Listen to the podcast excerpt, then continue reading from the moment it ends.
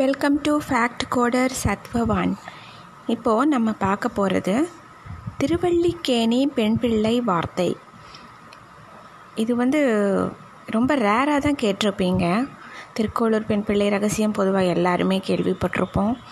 அதே போல் இந்த சின்னியம்மாள் ஞானம், திருவள்ளிக்கேணி பெண் பிள்ளை வார்த்தை, இதெல்லாம் ரொம்ப ஒரு ரேரான ஒரு விஷயமாக இருக்குது. இந்த திருவள்ளிக்கேணி பெண் பிள்ளை வார்த்தை இதை உங்கள் கூட ஷேர் பண்ணிக்கிறதுக்கு எனக்கு ரொம்ப சந்தோஷமாக இருக்குது. உங்களுக்கு நிறைய பேருக்கு தெரிஞ்சிருக்கலாம், இருந்தாலும் நான் ஷேர் பண்ணிக்கிறேன். அது இப்போ பார்க்கலாம் அது என்னென்னு. திருவள்ளிக்கேணி பெண் பிள்ளை வார்த்தை. ஒரு நாள் மணவாள மாமுனிகள் சுவாமி மடத்தில் தனிமையில் எழுந்தருளியிருக்கார். அப்போது ஒரு பெண் பிள்ளை அங்கே வர்றாங்க. தண்டனிட்டு சமர்ப்பிச்சுக்கிறாங்க ஜிஎஸ் சுவாமி கிட்ட. அப்போ சுவாமி கேட்குறாங்க, ஜிஎஸ் சுவாமி அந்த பெண் பிள்ளையை பார்த்துட்டு, உமக்கு ஊர் ஏது, பெயர் என்ன அப்படின்னு கேட்குறாங்க சுவாமி. உடனே அந்த அம்மா சொல்கிறாங்க, அடியேன் திருவள்ளிக்கேணியில் பிறந்து வளர்ந்தவள். இங்கே வடத்து கைங்கரியம் ஏதேனும் செஞ்சுட்டு சுவாமி நிழலில் ஒதுங்கி இருக்கலான்னு வந்தேன் அப்படின்னு அந்த அம்மா பதில் சொல்கிறாங்க. அப்புறம் கோயில், திருமலை பெருமாள் கோயில், எம்பெருமான்கள் எழுந்தருள் இருக்கிற அங்கேருந்து நீ இங்கே ஏன் வர்ற? எம்பெருமானாரோட அவதாரத்துக்கு விட்டிட்ட இடமல்லவா அது? தனக்கு ஒப்பாரும் இல்லை மிக்காரும் இல்லாத மாதர்கள் வாழ்கின்ற இடம் அப்படின்னு திருமங்கையாழ்வாரே பாடியிருக்காரே, அருளி செஞ்சிருக்காரே பிரபந்தத்தில் அப்படின்னு ஜிஎஸ் சுவாமி கேட்குறாங்க. அதுக்கு அந்த அம்மா சொல்கிறாங்க, உண்மைதான் சுவாமி, ஒப்பவர் இல்லாத அந்த மாந்தர்கள் நடுவே வாழ அடியனுக்கு என்ன தகுதி இருக்குது?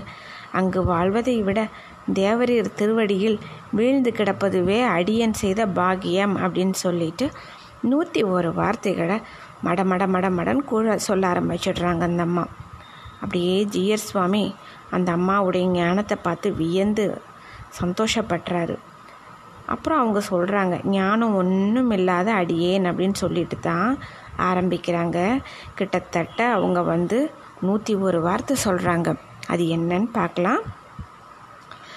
அடுப்பிடுகள் என்றேனோ எம்பாரை போலே, அவரோ நீர் எனக் கேட்டேனே மனப்பாகத்தாரை போலே, ஆரோக்கியம் வேண்டினேனோ பின்பழகியார் போலே, உசாத்துணையாய் சென்றேனோ ஆழ்வானைப் போலே, உமிழ்ந்திகழ்ந்தேனோ கூர குலோத்தமற் போலே, உடன் சென்று உயிர் நீத்தேனோ உலகாரியானைப் போலே, மழையில் நின்றேனோ எம்பெருமானாரைப் போலே, மகனை கூவி மாதவனை கண்டேனோ அம்மையார் போலே, மனையாளை விட்டேனோ வில்லியாரைப் போலே, வெள்ளாட்டி ஆனேனோ ஆண்டானைப் போலே,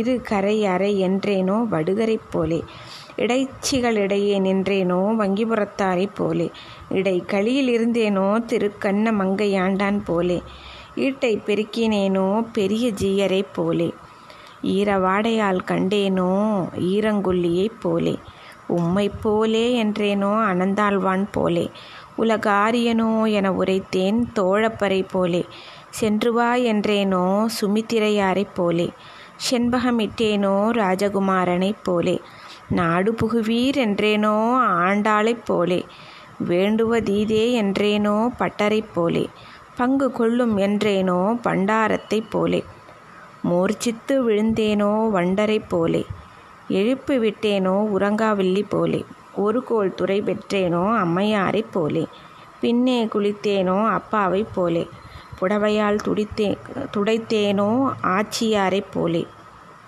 அந்தரங்கம் கண்டேனோ கொற்றியை போலே, ஒளிந்து கொள்ளும் என்றேனோ அசடனை போலே, வாட்டியருள பெற்றேனோ வண்ணாத்தான் போலே, முதல்வனை பெற்றேனோ கௌசலையார் போலே, பொன் வட்டிலை எரிந்தேனோ ஆழ்வானைப் போலே, கைதூக்கி காட்டினேனோ எம்பாரைப் போலே, பட்டோலை கொண்டேனோ பிள்ளையைப் போலே, வந்தேறி என்றேனோ அனந்தாழ்வான் போலே, துடையில் தாங்கினேனோ நஞ்சீயரைப் போலே, கோல் வேண்டாம் என்றேனோ ஜீயரைப் போலே, பாதுகமாக பெற்றேனோ தாசரதியைப் போலே, பவித்திரம் என பெற்றேனோ ஆழ்வானைப் போலே, சேற்றில் படுத்தேனோ மணக்கால் நம்பியைப் போலே, காடு வெட்டி கொண்டேனோ திருமலை ஆழ்வார் போலே, பிராவண்யமுடையேனோ நாயனாரைப் போலே, தகப்பனை கண்டித்தேனோ அவன் மகன் போலே, சதகம் பாடி நோய் கொடுத்தேனோ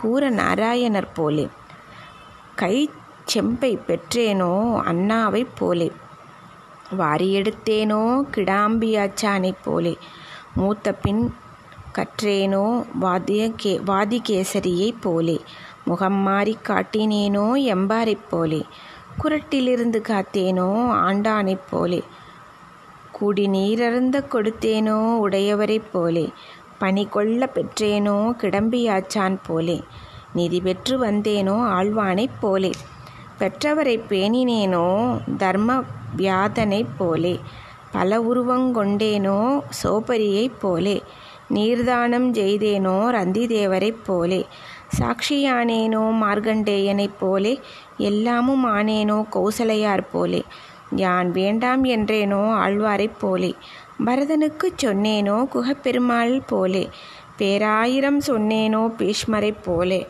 பின்னாக்க இட்டேனோ பெருமாளைப் போலே, தண்ணீர் கொடேன் என்றேனோ திருமலை நம்பியைப் போலே, ஆடக்கண்டேனோ சோமாசி ஆண்டானைப் போலே, துவயரக்ஷை இட்டேனோ எம்பாரைப் போலே, திருநாமம் இட்டேனோ வண்ணாத்தான் போலே, கண்டு மோகித்தேனோ திருப்பாவை ஜீயரைப் போலே, மோதிரம் ஈந்தேனோ பட்டரைப் போலே, திருமேனி காத்தேனோ கொடவரைப் போலே, சரிவில் இழுந்தேனோ தோழப்பரைப் போலே, பாதுகை பேணி பொருள் கண்டேனோ எம்பாரைப் போலே, பேயை ஓட்டினேனோ இளையாழ்வாரைப் போலே, வார்த்தை என்று சொன்னேனோ திரிபுரா தேவியார் போலே, தாய் விழியா காதென்றே எனோ பட்டரைப் போலே, தவறாதாரே தென்றேனோ பிராட்டியாரைப் போலே, நாவ காரியமாக்கினேனோ வடுகரைப் போலே, காலலம்பி வந்தேனோ ஆண்டானைப் போலே, தினைமாவை கொடுத்தேனோ வேடரைப் போலே,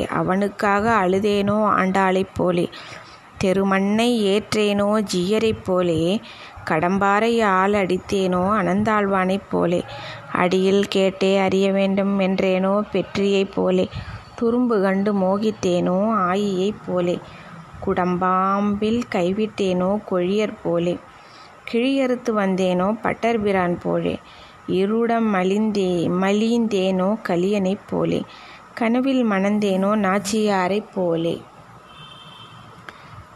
சிறுவிரலை தந்தேனோ மங்கையர்கோன் போலே, பெருந்தமிழ் ஆனேனோ முதலாழ்வார் போலே, காவல் பூண்டேனோ கன்னியைப் போலே, பொன்னடி வாழ்த்தினேனோ இனங்குறவர் போலே, அதுகாரம் செய்தேனோ ஆழ்வாரைப் போலே, மதியை மணி விளக்கா வைப்பன் என்றேனோ யானையைப் போலே, எண்ணி நைந்திருந்தீர் என கேட்டேனோ தாயைப் போலே, கொடுபோகப் போனேனோ சத்ருகணன் போலே, உபதேசம் செய்தேனோ அவன் மகன் போலே, உயிர்காத்தாட் செய்தேனோ திருவடியைப் போலே, உயிர்காத்திருந்தேனோ பிராட்டியைப் போலே, என் மனம் செல்லாதென்றேனோ திருவடியைப் போலே, மற்றொன்று காணேனோ பாணரைப் போலே, சொல்லெனச் சொன்னேனோ கட்டுவீச்சி போலே, விலவர சிரித்தேனோ அடிப்பொறியார் போலே. இதுதான் 101 வார்த்தை கொண்ட அந்த திருவள்ளிக்கேணி பெண் பிள்ளை வார்த்தை. இது கேட்டிருப்பீங்கன்னு நினைக்கிறேன். நீ அடுத்தது இதே மாதிரி ஒரு நல்ல ஒரு கண்டென்ட்டோடு நான் வர்றேன். Thank you so much.